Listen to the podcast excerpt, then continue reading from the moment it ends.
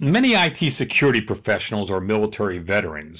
Gregory Conti has much in common with them, except he's still in the Army and has been an officer for the past 25 years. Hello, I'm Eric Chabrow of Information Security Media Group, and I'm pleased to once again be speaking with Greg Conti, a colonel in the U.S. Army and director of the Army Cyber Institute, as part of the Information Security Media Group series of careers interviews with IT security professionals and thought leaders. Welcome, Greg. Thanks so much for an opportunity to be on the show. Really appreciate it. Why should someone thinking of a career in IT security consider the military as a starting point? Well, I think it comes down to opportunity, the opportunity for an interesting work, interesting mission, as well as opportunity for uh, professional development. There are very robust programs to grow people over the course of a career, from civilian and military training, education, interacting with really um, interesting people the people who've been doing it a long time are not bored right now. They're working very hard uh, to kind of scale up and grow the next generation, but in, in larger numbers. You're a graduate of West Point. When you were a plebe, did you know you wanted a career in computer science? Actually, yes. Um, I was first exposed to, or first began programming and working with computers in eighth grade, which by today's standard that sounds kind of late, but back then that was very early on. I mean, we're talking like 1980. Started programming, started and realized, wow, I'm really interested in this. Did a lot of reading and, and really knew uh, where my passion lay. My high school was located near a major IBM facility, and they donated personal computers to the school. And we had one of the first uh, advanced placement computer science programs in the school. So I was able to take a large number of courses in computing before I got to college. I was very certain what I wanted to do. Uh, was there a point when you made a transition from just general interest in computing into information security?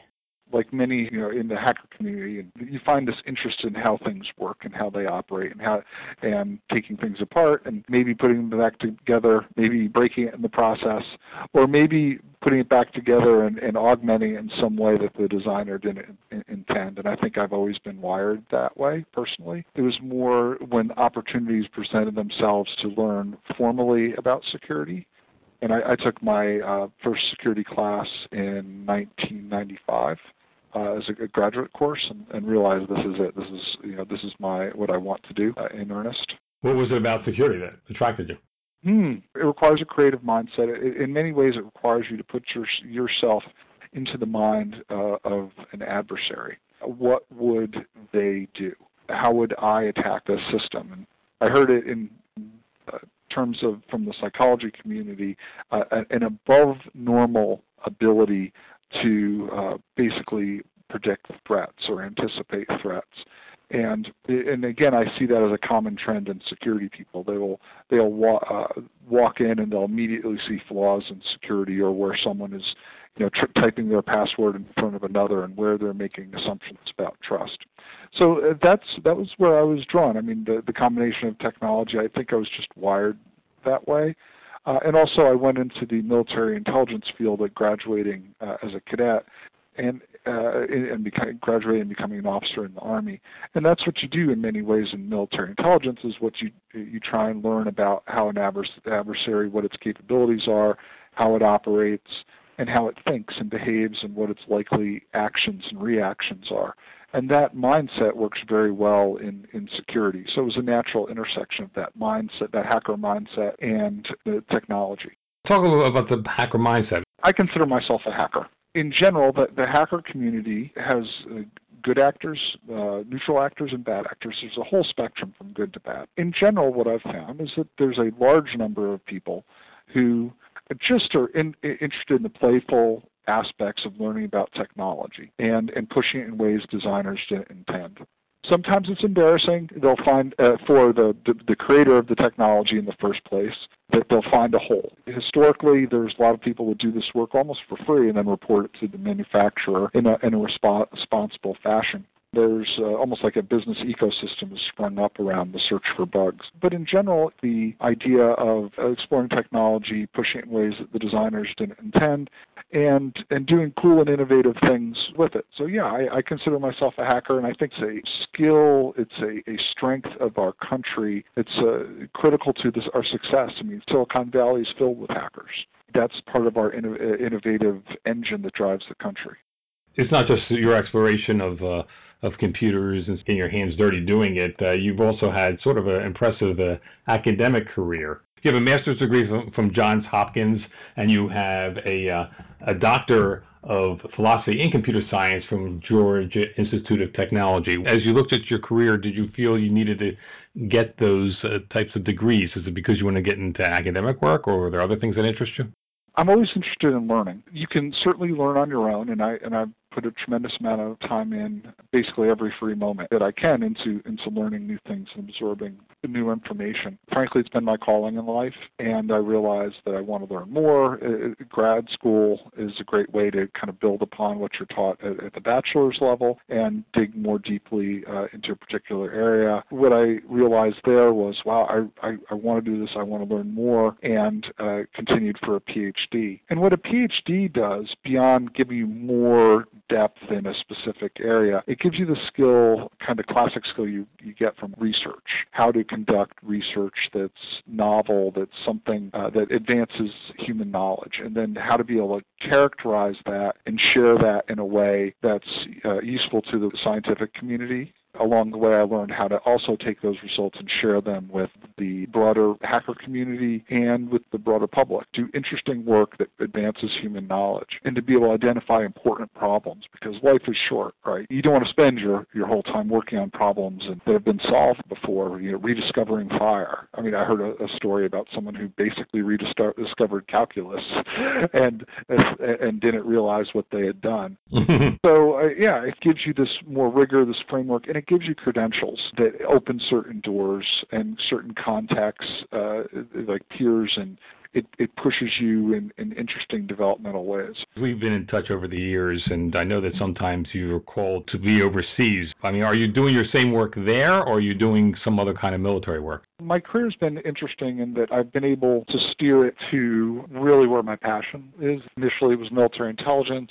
Then I learned of uh, signals intelligence and thought, wow, that's really interesting. I, I, I like that. I want to steer that way. And that was in, in the 90s. And then uh, this thing that's cyber kind of uh, emerged and was recon- uh, over the, over the years has been recognized by the government and kind of angled that continued in, in that direction. But I also am an active duty Army officer. There are expectations of what I do and how how I serve started off my career deploying to the uh, Persian Gulf War. Actually did some interesting work there, and this was in 1990, 1991, using dial-up modems to make a way of sharing information over the tactical phone network to share intelligence reports. So back then, even, you know, it's about taking your skills and applying them in a useful way there's certain things you have to do in the Army to advance as an officer. There's these expectations. I was an electronic warfare platoon leader where we did battlefield radio intercept and jamming. Being a, a company commander, and I, I commanded a company of 200 plus soldiers uh, doing a really interesting kind of uh, intelligence missions. Yeah, that's what's expected, including deployment to combat zones when that's required taught at West Point was able to get on the long-term faculty because it was a place I felt like I could really add value and helping grow the next generation of folks. Because every year we generate leaders and trying to grow cyber savvy leaders. I've been doing that a while, and I needed to go back out, and the, the term's regreen, to where you get uh, out there and back into the, the mainstream force and I did that for two years. And the first time was preparing to deploy with a, a cyber team and went to, to uh, it's called downrange. I went downrange to Iraq and worked there. And then the next year I went down to U.S. Cyber Command and helped uh, build a training course called the Joint Advanced uh, Cyber Warfare Course, or JACWIC, to help mid-career and senior people in the command uh, better prepare. Well, you're currently director of the Army Cyber Institute, which is situated at West Point. What is the Institute and what's your responsibility there as director? The Institute came out in really is a note from down through the chain of command from the Chief of Staff of the Army about two years ago. And the idea is to create a center where we bring in high level experts across the disciplines. And you think in terms of technology or technology type people, mathematical people, psychologists, historians, policy, law people, all looking at this problem of cybersecurity from different angles. We build this bench, but then we have to add value both in terms of what the, how the Army works, and really, we've been given a mission that's outward looking as well to try and help the, the, the nation short way, I'd say we perform outreach and build a network of contacts and, and participate in communities because we can't just be the people in the back saying, hey, give us all your source code or give us your documents or your paper. We have to be trusted and valued members of a given community. We can't just take. So we have to be out there adding value to the community. And hacker community is one example. The, the industry uh, security research community is another. So outreach and then advise take our skill set and put it against some of the most challenging problems that are out there. That's the direction we're taking it. In particular, partnering with industry to identify problems that uh, that industry is facing, that also the military is facing, so we can start working on collaboratively solving those big problems that help make the nation more secure. The other two areas are research uh, and education. So outreach, advise, research, and educate. And you're still ramping up in this, and that's probably one of your big challenges at the moment.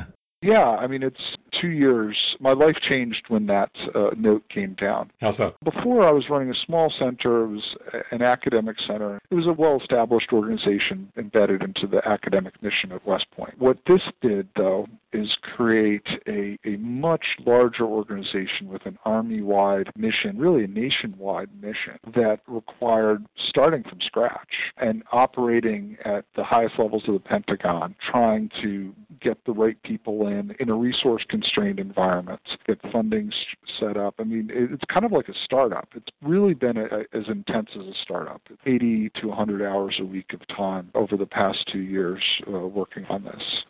As you look back at your career, and, and specifically in your IT area, what has given you the most satisfaction? At the end of the day, it comes down to the people. You're not in this for the money, and it, it, it's really the mission uh, and the people and the people help keep you sane despite some of the uh, well-known craziness associated with large bureaucracies. I would say interacting with the hacker community has been tremendously rewarding. In many ways, I felt like I found my tribe when I went and I realized like I, I understood doing work on uh, electronic privacy and civil liberties.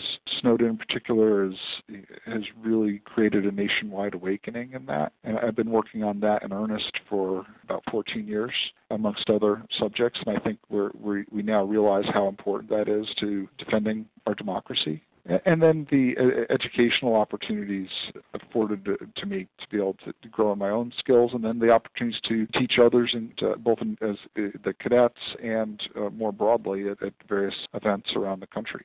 And what has kept you in the military? I'm sure someone with your background and skills could find a very, very uh, high-paying job in the private sector. Hmm.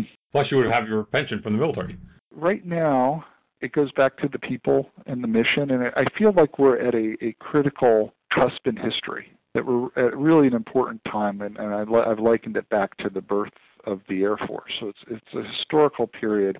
And it, it just turned out that, you know, they're trying to start the Air Force and I was a pilot, and they only had a handful of pilots, and it was a chance to uh, uh, to make a, a, a, big difference. Another uh, thing that kept me in is that I, I'm trying to grow the people and, and, really the career path that I wish I had had.